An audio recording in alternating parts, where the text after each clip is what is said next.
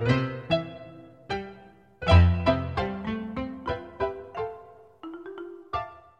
位好朋友，大家好！今天我们接着为为同学们来录制这个日本自由行的第二部分。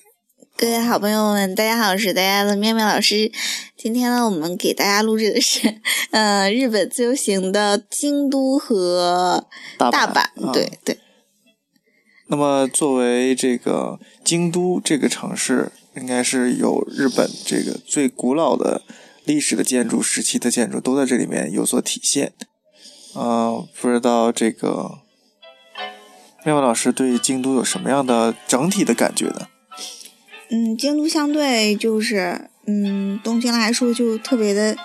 就小吧，就感觉上其实走两步，然后就能到很就挺多的地方。然后它那儿有那个山嘛，然后还有水，相对来说是一个比较安逸的城市。嗯，第一次下火车站的时候就觉得就是，呃，这个城市就相对于东京来说就特别的开心，因为你在火车站就是下了火车站以后，你就会发现有很多就穿和服的嗯这个女女女孩，对，然后再走来走去说说笑笑，就觉得这个氛围特别的好。呃，整体感觉来说，东京是一个非常比较感觉让人压抑的一个城市，可能是因为这个环境造成的，太太大的这个都市，然后有太多的这种生活压力，啊、而京都感觉是一个特别充满了生活气息，而且有这种古香古色的这种味道的城市。那如果我们来说京都，呃，给你在中国的一个城市对比来说，比较像的是哪儿呢？比较像哪儿？嗯，西安。西安好像有点大吧，嗯，就可能像苏州那么那么大，我感觉得苏州也很大呀，就是，嗯啊对，就苏州的古城吧，就那个老城区。对老城区那么大。嗯，要是说京都的建筑，就第一你要肯定要说的是就是京都的你坐那火车站个新啊，干线，然后就去了就是火车站。这火车站真的挺有名的，就我前两天看了一个，嗯就是说是全世界然后十大就是特别好的火车站之一，然后其中那个京都的火车站就能排上就是第第就是前三名的这种。对它相对来说就是比较复杂，然后那个呃什么地铁呀，然后还有那个高铁呀，还有那个慢车呀都在一起。嗯，对，然后就是相对来说比较复杂的这种交通。是一个对呃立体交通换乘站，对吧？对对对，那么如果同学们想了解这个火车站呢，可以就是搜一下这个原广司的这个东京呃京都火车站。那么然后除此之外，可以有一部电影是比较早期的电影，是日本的这个宫崎葵和韩国的这个李俊基演的一部叫《初雪》的一部电影。然后这里面就有这个李俊基在这个京都火车站，呃，演打工演那个小丑的一个角色，你就可以看到那火车站那时候就已经非常好。嗯对，然后就是出了那个火车站以后，他就对着一个非常有名的塔。嗯，这回呢，我们嗯就是选饭店的时候呢，就是它下面酒店的时候，对，就选了它下面，就是因为那个它那个火车站就是去哪里都方嗯、对对对，就特别的方便，所以我们就选择在那儿住进行这个住宿。呃，住宿的费用也不便宜哈，也大概是七百多元到八百元左右啊。嗯，对，呃，然后我们第一个去的就是，嗯、前门鸟居啊对，就是特别漂亮的一个地方，前门鸟居。嗯、它特别好看的原因是因为就是它那个其实是是人捐的嘛，就是呃每一个呃就是不知道是谁呀，就是那些应该是会社，还有个人，还有一些团体。对，他就捐的那个嗯叫什么呀那个东西，对，然后就应该叫鸟居吧？千本鸟居指的是就是好多好多这样的东西，对，然后就是这个有点像我们中国的牌坊啊。对，就是排成一排的那种，然后就是蜿蜒盘旋的，一直盘旋到山顶。那你顺着这个就是红色的这个牌，就是，鸟居然后往前往上山上走，然后最后呢，你就能达到山顶，看到整个的这个京都市。呃，粗略的估计一下得上万个吧。嗯，就是特别多，对因为我们走从下从山下往上爬，一直爬到山腰的部分，就已经达到了呃一个小时的时间了，是吧？嗯，对。后来就实在是觉得太累了，就下来。没有爬到山顶。对，嗯，呃，我们下来了以后就去了一个，嗯，在京都比较有名的一个建筑就是 Times 嗯，Times 就是安藤忠雄的一个作品。Times 是正好在这个京都有一条母亲河叫鸭川，那么这个鸭川，呃，是一条非常曲折的一条这个河流，然后它是很浅很浅的，然后水是一直在不停不停的流动，然后我们个人觉得这个鸭川是比较，呃，一种优柔的一种美啊，我们。在看很多电影都在京都取景啊，有一部日本的一部比较有意思的电影叫《鸭川荷尔蒙》，啊，大家可以查一下。这个电影男主角是演那个热血高校的其中一个男主角，然后这部片子就是在鸭川附近拍的，所以那个景色非常美。那么这个 Times 是安藤早期的作品的，对吧？然后我们也是特意坐这个地铁，从刚才那个地方坐京阪快铁。来到了这个鸭川的附近，叫三条街，啊，还叫三条桥啊，啊，有一部桥特别大，然后往前穿过这个桥以后，往前走一走就到这个 Times 了。那么妙妙老师对这个 Times 有什么印象呢？嗯，就是，呃，当时我我听那个就是布鲁老师介绍过，就是它这个建筑它就是有一个呃非常神奇的地方，就是呃，它把那个室内空间和会空间还有室外空间。就混合在一起，就你在整个的一个买东西的地方，然后就是一会儿就到了室外，一会儿就到了室内，然后一会儿又到了室外，所以我想它也是因为叫这个 Times 的一个原因。然后其中呢，它是呃，就是安藤中了它的这个一期工程和二期工程。其实大家大家不要觉得哎，这一期工程、二期工程很大，其实总共加起来，你逛完这个整个的一个建筑也没多长时间，也就顶多十分钟。而且呢，这块呢就是。经经济不是太景气吧，就是商业不是做的太好，所以就有好多还是空的一些店铺。但是你在二期的时候，你就会看到，就是它是有两个旧有的建筑，然后夹在中间的一个呃一个一个建筑，然后然后这个里面就是呃它的二期的一个入口。那在这个二期的这个狭缝的入口呢，可能也就顶多有一米五到两米左右的这么宽度。然后在这个里面呢，呃。安藤就做了一个非常高耸的一个这个混凝土的一个一个墙，然后在这个里面打上光，你你就会有一种感觉，就是突然觉得这个商店非常的神圣，而且它就会就是吸引你啊，就进进到这个里面去看一看究竟。我觉得这个也是在日本建筑里面，就是在夹缝里面找一些小灵感的一个非常重要的一个点。那么这个它正好是坐落在一个小就鸭川隔壁的一条河，应该是鸭支流的旁边哈。整个这一条街都是呃沿在水边，特别像我们的这个江南小镇那些古镇旁边的那个水边的那些建筑哈。个人感觉非常的非常的美啊。虽然这个当时我们去的时候好像并没有呃开业还是怎么着，基本上属于淡季哈，没有多少人。呃，整个这条街前面全部都是一些吃饭的吃饭的地方啊。晚上的时候应该非常的这个啊热闹。那么这个是我们去的第一天去的京都的这个呃啊第二个地方，也就是啊安藤忠雄做的这个 Times。那么我们去完了 Times 之后，要去这个东京最有名的一条叫。花见小路，那么这个花见小路是京都最有特色的一个街。那么这条街就是都是日本，呃，传统的民居哦，可可以给我们的感觉，它有点像这个重庆的这个磁器口的感觉哈，都是一些老房子，但是保持的很好，也经过了翻修，并没有看到的那么旧，很多地方很多的构件什么都是新的哈。那么，妙老师对这条老的街道花见小路有什么样的感觉呢？就是我想说一下，它那个里面都是那个老建筑，都是嗯那种一层的一层或者是两层建筑，然后在这个里面你就会看到，尽管它。每一个建筑都不是很大，但是呢，它就是有一个，它就是每次都进去的时候，可能它都会做一个小的一个小院景，然后这个院景可能也就有一米到两一平方米到两平方米那么大吧，然后就是真的是做的是那种非常精致的那种，然后还充满了一种禅意，啊，然后进到那个小院景以后，才能进到它那个整个的一个主的一个建筑里面。基本上还是都是以那个榻榻米为主的，就是你进去以后，哦，好像基本上都是那种席地而坐的建筑。对，嗯，我们去了其中一家餐馆，啊，当当地应该是非常有名的餐馆啊。看这个大众点评网的时候，啊，就是还是蛮贵的哈。嗯嗯，跟我们的这个旅游景区是有的有的一拼的。嗯嗯，然后第一天京都之旅就就到了这里，然后第二天我们去的地方就是京都比较有名的叫清水寺。那么这个清水寺也是一个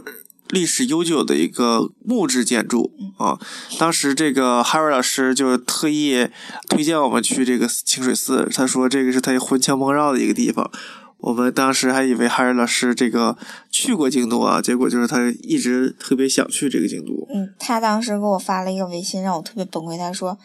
哎，我走了千年，为什么这儿还是这个样子？” 让我感觉这个时空穿越的这种感觉啊。那么这个清水寺要到达这个清水寺，我们就去一个三点板和二点板这两条古街。那么这两条古街呢，是我们去这个清水寺必经之地。那么这条古街就是特别充满了这个商业活力。那么这个古街的所有的建筑，因为它是盘山而上啊，我们从这个啊爬慢慢爬坡的过程中，我们可以看到很多的这个。店铺，那么这个店铺各有特色啊。呃，麦麦老师对其中哪个店铺有有些印象呢？哦，我是那天，嗯，那天就是在去之前，然后我查了一下攻略，然后他那里面就是说说说有一个老老头儿，然后那个老头儿吧，就是他是糊糊灯的，就是呃，大家知道，就很多日本的传统建筑旁边，他就会都带一个灯笼的那种，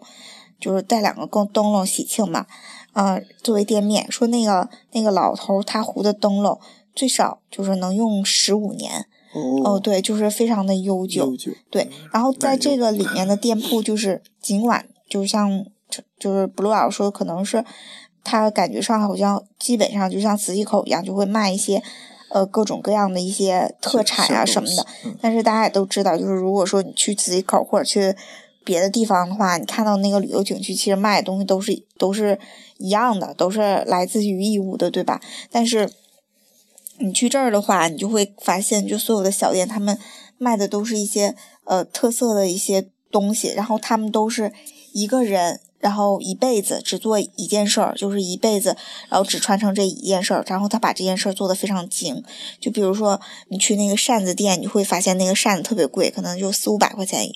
一一个。但是他真的是传家的手艺，就是人家是用了很大的力气把这个扇子店做出来的。他也不会说像咱们的那个十元店一样，就是我这块儿就是。大水卖了，然后一堆东西，然后就都卖。他卖猫的店就是卖那个招招财猫的店，他就是卖招财猫的。他卖抹茶的，就是卖抹茶的。卖扇子就是卖扇子，糊灯笼就是糊灯笼的。他就是呃，我觉得这个是呃，日本对最好最让我们希望学习的地方，就是他一个匠人精神。这也是为什么日本有很多大师获得普利兹兹克奖的原因。嗯嗯，那么这个我们。接着往上爬，最后到达了这个清水寺。那么清水寺先，呃，映入我们眼帘的是一个塔，呃，三层高的红色的塔，呃，是非常的显显眼的，对。然后其实它的主殿呢，主殿应该是再往上山上走。那么这个主殿正好是应该是架在山坡上，但是我们从这个，呃，从这个红色的塔可以看到非常晴朗的这个天空。我们。基本上没有遇到，呃，那天可能是特别晴的，对吧？然后感觉这个天空是特别透蓝的，感觉这个环境还是非常的好的。然后我们慢慢走到这个主殿，那么这个主殿它是一个完全的木质结构的建筑，应该可能应该是保存了近百年啊，有百年历史了。我们可以看到那些木头都已经开裂了，它一直在修缮。我们去的时候它也在也在修缮。站在这里，我们可以看到半个京都的这个景色，然后还有一些。泉水会涌涌出啊，他们很多人会在这个地方，呃，用这种泉水来洗涤自己哈，还有一些祝福之类的啊。除此之外呢，这也是非常多的动漫的一个呃圣地巡礼的一个必经之地啊，有很多动漫都取自在这里面有取景，比如说这个柯南，还有这个黑子篮球啊，还有这个还有其他呃银魂呐等等，都在这里面都有这个取景，所以它也吸引了大批的这个游客来这里面玩。我们也可以看到很多很多的这个穿和服的这个女生。在这里面穿梭，但是大部分、但清水寺的和服的女孩都是韩国人和中国人，而且就不是很好看的那种。对，但是那个清水寺特别好玩的是，它那个到了最顶上的山上的时候，它是基本上都是以这个求福和祷告为主的。对，然后当时嗯，我们也去这个求福了一下，对吧？然后还挺灵的，我觉得。对，就真的是求完了以后就能有点梦想成真的感觉。嗯。呃，除此之外呢，就是呃，我们觉得这个当地的人对这种过去的这种宗教的信仰还是呃有敬畏之心的哈，他们还是对他还是很尊敬的，所以我们觉得这个日本人保持了这个状态还是比较好的。那么从这儿走完以后，我们就我们的这京都之行就结束了，因为本身我们这个时间安排的这个。这个攻略安排的还是比较紧的，这个行程，所以京都只待了，呃，其实是两个半天啊。嗯，然后我们就去直接去了大阪。对大阪，然后就是在这里面我强调一下，就是其实有一点非常重要，就是其实就是全世界各地的便当嘛，其实台湾的便当一定是最好吃的，因为日本所有便当都是凉的。我第一次。就是在新干线吃的时候，新干线吃的时候，我觉得还好吧，就是能够忍。到我第二次吃那个便当是凉的时候，整个人都不好了。啊，凉便当配一个暖的乌龙乌龙茶还行。其实其实挺就是对于总吃热的东西的人就来说就挺不舒服的。啊啊，那么我们到达大阪还是从这个京都到大阪是非常近的，因为他们是。呃，基本上一个小时，对，一个小时城际城际这个路，然后我们坐的这次坐的没坐新干线，坐的是普通的这个铁路，然后到达这个大阪，大阪的新斋桥是大阪和有到奇顿这两个地方都是大阪最著名的商业商业商业圈哈，在这里面我们能感觉到这个大阪的商业建筑是非常具有活力的，然后我们就住在新斋桥的附近，一个非常好的一个连锁酒店啊，日本当地的。对，那个连锁酒店特别好的原因是因为它能泡温泉。啊，对，呃，这个我们觉得非常的有趣。然后去了大阪以后，新斋桥这一片具有非常非常多的这个各种各样的商业小建筑。啊，他们每个商店都是呃，不像是那种大牌云集哈，都有很多都是很有个性的这种，呃，我们可以说独立工作室啊，好多都是。小的这种商业有点像这个韩国的这个明洞的侧街哈，然后新斋桥有我们去这个叫什么地方的，是一个什么大丸店？大丸店对，新斋桥大丸店。然后我们去的时候刚巧碰到一个展览，是一个日本的一个非常有名的一个画家做的展览，他是呃把所有的世界名画都改成了猫啊，所以吸引了很多人，也是一个当日本当地非常有名的一个嘛。那个画家，然后我们也看了这个展览，也觉得非常的有趣啊。来到这儿的一个感受就是全是人，然后买买买，我们可以看到各种各样的药妆里全是中国人、韩国人啊，都是到苦苦到这儿来采购的哈。然后我们第一站是先去了一个嗯店，这个店就是日本传统的一个呃老店，叫北极星，对吧？嗯，那么这个店里卖的是蛋包饭。我们去的时候，呃，也欣赏了他这个老宅子，做的还是比较有味道的。一个传统的日式的这个宅子，都是需要坐在榻榻米上的。然后他们这个是中间有一个非常传统的日式庭院，哈，嗯，有个比较小的日庭院，嗯，然后在这里面进行了这个就餐，味道也是不错的。然后这个我们第一天到达大阪以后，就就在新山桥简单看了一个展览，然后逛了几家小店，吃了一个这个叫什么呃北极星的蛋包饭。晚上的时候看了一个叫猫吧，对吧？嗯。这个猫吧在这个就在我们住的在大阪，它有好多，它不像是那个京都，它寸土寸金，然后就没有这种特别好玩的娱乐地方。然后这个猫吧，就是我们在新南桥那块儿，就至少看见了三家，对，其实还挺昂贵的，就一个小时需要六十人民币啊。对，嗯，嗯，然后我们可以就是跟这个屋里面有有十九只猫，嗯据我们粗略的估计，然后你可以跟猫进行非常好的亲密的接触，然后给猫喂一些食物，然后陪猫玩儿，然后消遣。呃，我感觉这是个人跟动物最好的一个接触的这个时机。然后我主要是被什么吸引呢？走在路上，然后被一个声猫叫吸引住了，然后一看原来是一个招牌，然后发现了这个猫这个咖啡店，进去以后点了一杯水啊，嗯然后就开始跟这些各种猫一起玩耍。就挺挺减压的一件事儿。对，嗯嗯呃，然后里面有很多日本人哈，基本没有中国人，嗯，嗯对，反正就我俩。嗯，对，逛还是还是挺有意思的。那如果在国内的话，啊，好像也也开设了这样的猫吧，但是嗯并不是很多人喜欢，对吧？那么我们第二天大阪的第二天是特意去的一个商业建筑，叫南博公园。那么这个是我们在做上班的时候，在做设计商业建筑的时候必参考的一个地方哈。那么南博公园，呃，距离我们那个新山桥是在新山桥的下面，坐地铁两站地就可以到南博公园。这个这个南博公园，妙妙老师有什么样的感受呢？你第一次去的时候，呃，因为就是当时也是在这个工作的时候做过好多那个，嗯、设计的商业建筑，然后当时就总是看到它的效果图，就觉得特别好看，嗯，然后今天亲自去了以后，觉得真的是，嗯、挺有收获的。它是一到九层嘛，然后那个是那个是那个建筑师，他真的是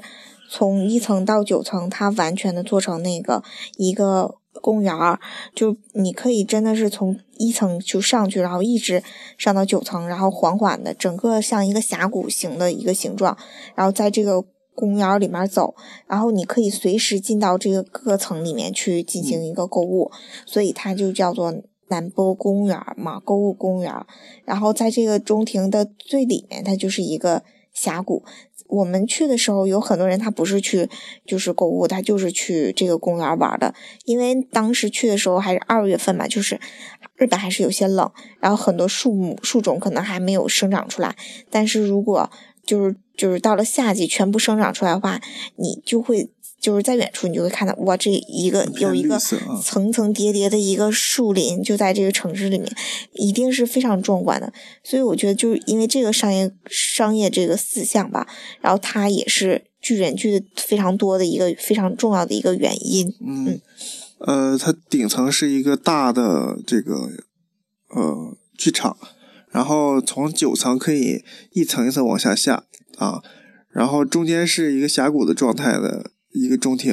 然后两侧你可以在每走下来一层就会有一个小型的广场，这个小型的广场呢可以直接进入到这个商店内部，小型广场也一般都是一些餐厅和咖啡厅的一个入口。然后它的这个呃景观的这个环境做的非常的好，这个呃它的景观设计树种搭配很多。啊，我们就是从这儿一直穿到了这个呃穿到了这个呃一层，从上面一直走到下面，感觉是一个非常好的一种愉悦的一种旅程。那么去完了这个啊南门公园之后，我和妙妙，我和我和妙妙老师接着去的就是这个呃大阪具有特色过去的这种传统特色的这个新世界。那么这个新世界，呃，其实就是有点像一个娱乐的娱乐商圈，有各种吃的、玩的地方，然后挂着日本传统的一些灯笼，还有一些挑出的这种纸灯笼，还有各种各样的一个大的、色彩明亮的、欢快的一些雕塑都在这里面出现。那么，呃，这个新世界，如果有的同学看过这个大有克洋拍的一个动画片叫《恶童》，就是所有的取景都是来源于这个新世界。然后还有个通天阁，这通天阁也就是相当于呃京都的那个京都塔、东京的东京塔等等这样制高点哈。然后可以看到俯瞰整个大阪。然后这个通天阁也是这个柯南这个呃动画片剧场版的一个取景地，也也能吸引很多很多的人。呃，我们在这里面就是呃去的比较早，呃所有的店铺还没有开业，然后我们只是逛了一下它的这个外部的地方，吃饭的什么，其实在这个新山桥那里面都有这个连锁，是吧？嗯啊，去的人大部分都是为了这个看这个传统的日本原汁原味儿的过去的商业街是什么样子的来，特意来这儿看的。然后我们穿过这个呃通天阁，往前直接走的话就是日本桥。那么日本桥就是这个宅男的喜欢的这个地方，所有的地方这个卖这个手办呐、各种各样的 DVD 啊、动画片呐、书籍啊，都在这里面，有大批大批的。尽管它没有秋叶原那么庞大，但是整个半条街也够大家逛的了，一直一直有双街的两侧有好多店，对吧？嗯。呃，这就是整个我们的这个行程就基本上呃结束了，然后我们的晚上就在这个京都的不是这个大阪的这个西南桥和道具道奇顿这两个地方，呃，也是进行了简单的这个 shopping，但是还是非常愉快的啊。嗯基本上就是把呃这个大阪的这个一部分的地方逛完了。但是大阪啊，除了此之外，还有一还有很多的景点我们没有去逛，比如说这个因为安藤忠雄他是在大阪，他工作室也在大阪，所以有嗯。很多就是安藤忠雄的作品都在大阪，而且对，就比如他好多地方都是需要预约的，所以呢，就是呃一个月只有四天，而这四天预约的时间你必须要提前一个月才能预约上，然后而且必须赶上这个特殊的周三，好像是周三才能去。所以说，如果大家想去的话，一定要提前在网上预约。除此之外呢，呃，大阪还有一个环球环球电影这个主题乐园，还有一个就是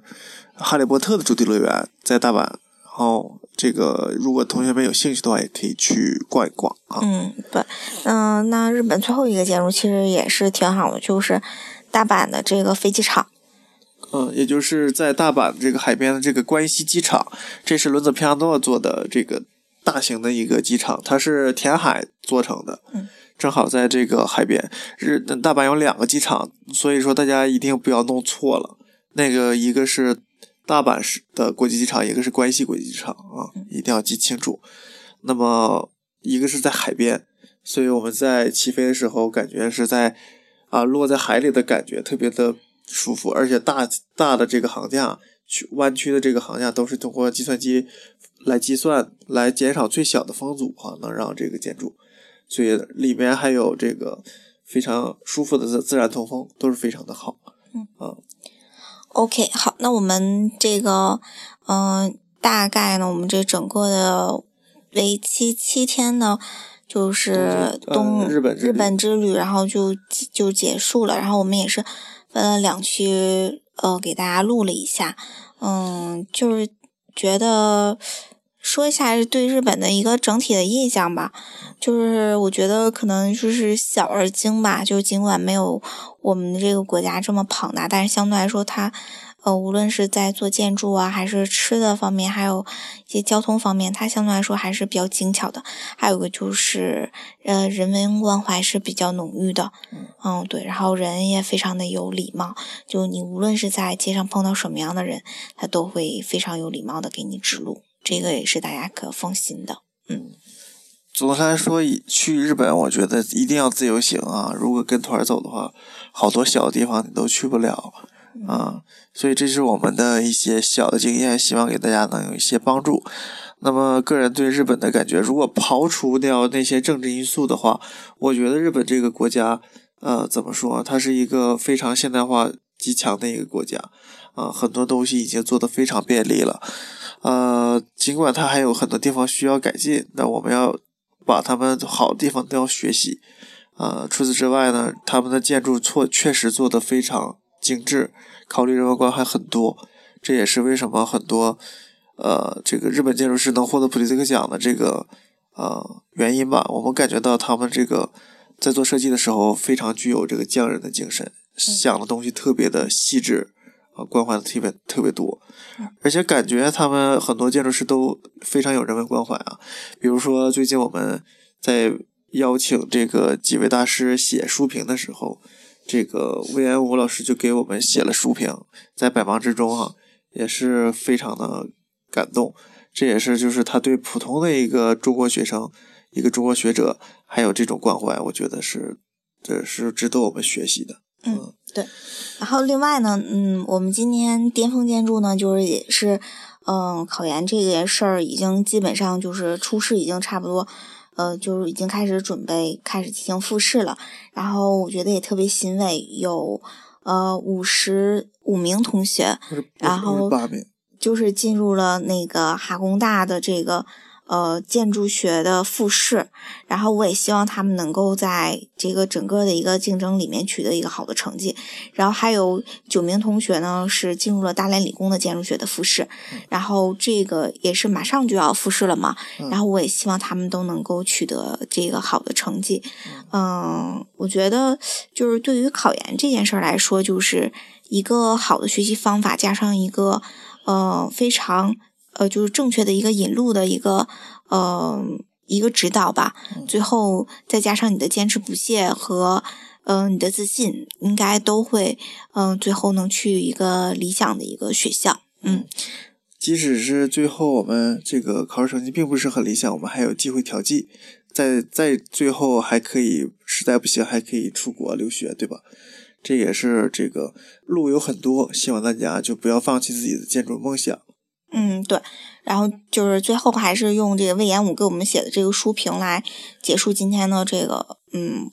这个就节节目吧。然后他说的是，就是嗯，作为一个建筑师，不要总在电脑旁边，而是应该用你的双手双手来呃。描绘你的建筑，然后用你的双脚来丈量这个世界，嗯，这样才能成为一个非常合格的一个建筑师。然后也把这句话送给大家。那今天我们的节目就到这里，然后大家晚安。晚安。